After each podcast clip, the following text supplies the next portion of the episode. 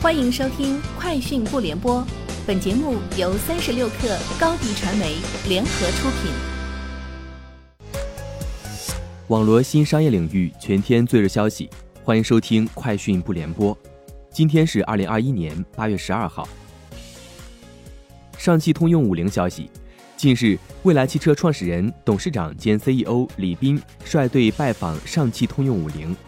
在公司总经理沈阳的陪同下。参观了新丝化展厅与新能源总装车间，试驾了公司新能源全新车型宝骏 KV-EV。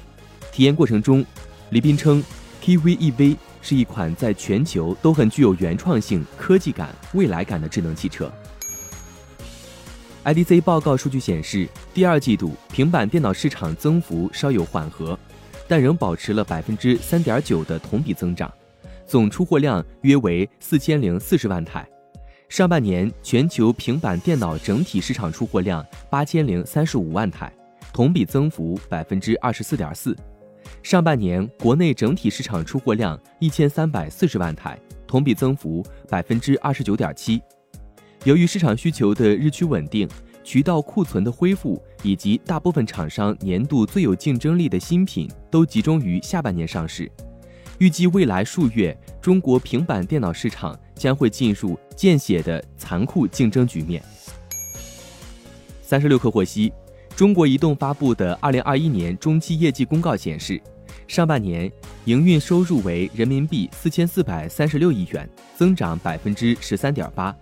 股东应占利润为人民币五百九十一亿元，增长百分之六；宣布派发中期股息每股一点六三港元。增长百分之六点五。五八同城发布的二零二一年七月新一线城市月度就业报告显示，二零二一年七月新一线城市整体招聘需求同比增长百分之三点一，求职活跃度环比大幅上升。从城市来看，成都招聘与求职需求均排名榜首，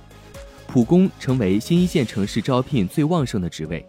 服务员则为最受求职者欢迎的职位。新一线城市整体支付月薪为七千九百三十元，求职需求环比提升百分之四十五点一。典型职位中，销售代表月薪最高，达到八千五百六十二元。德国勃兰登堡州经济部长约尔格施泰因巴赫在个人社交媒体上表示，电动汽车制造商特斯拉首席执行官埃隆·马斯克当地时间周三晚间会见了勃兰登堡州领导层。商讨特斯拉柏林超级工厂的投产事宜。报道称，目前特斯拉正在当地建设价值六十九亿美元的柏林超级工厂，但投产较原计划有所延误。日经中文网消息，瑞典沃尔沃汽车于当地时间八月十一号发布消息称，受半导体短缺的影响，当天傍晚起暂时停止位于瑞典南部的哥德堡工厂的运行，预计周内重启。共同社消息，日本厂商围绕微型电动汽车的开发竞争正在加速。日产汽车与三菱汽车将在二零二二年度上半年发售联合开发的车型。铃木今年七月新设了 EV 事业总部，到二零二五财年将向电动化应对等投入一万亿日元的研究开发费用。本田公司计划二零二四年发售微型 EV，大发工业正在探讨开发，尚未明确发售时间。以上就是今天节目的全部内容，明天见。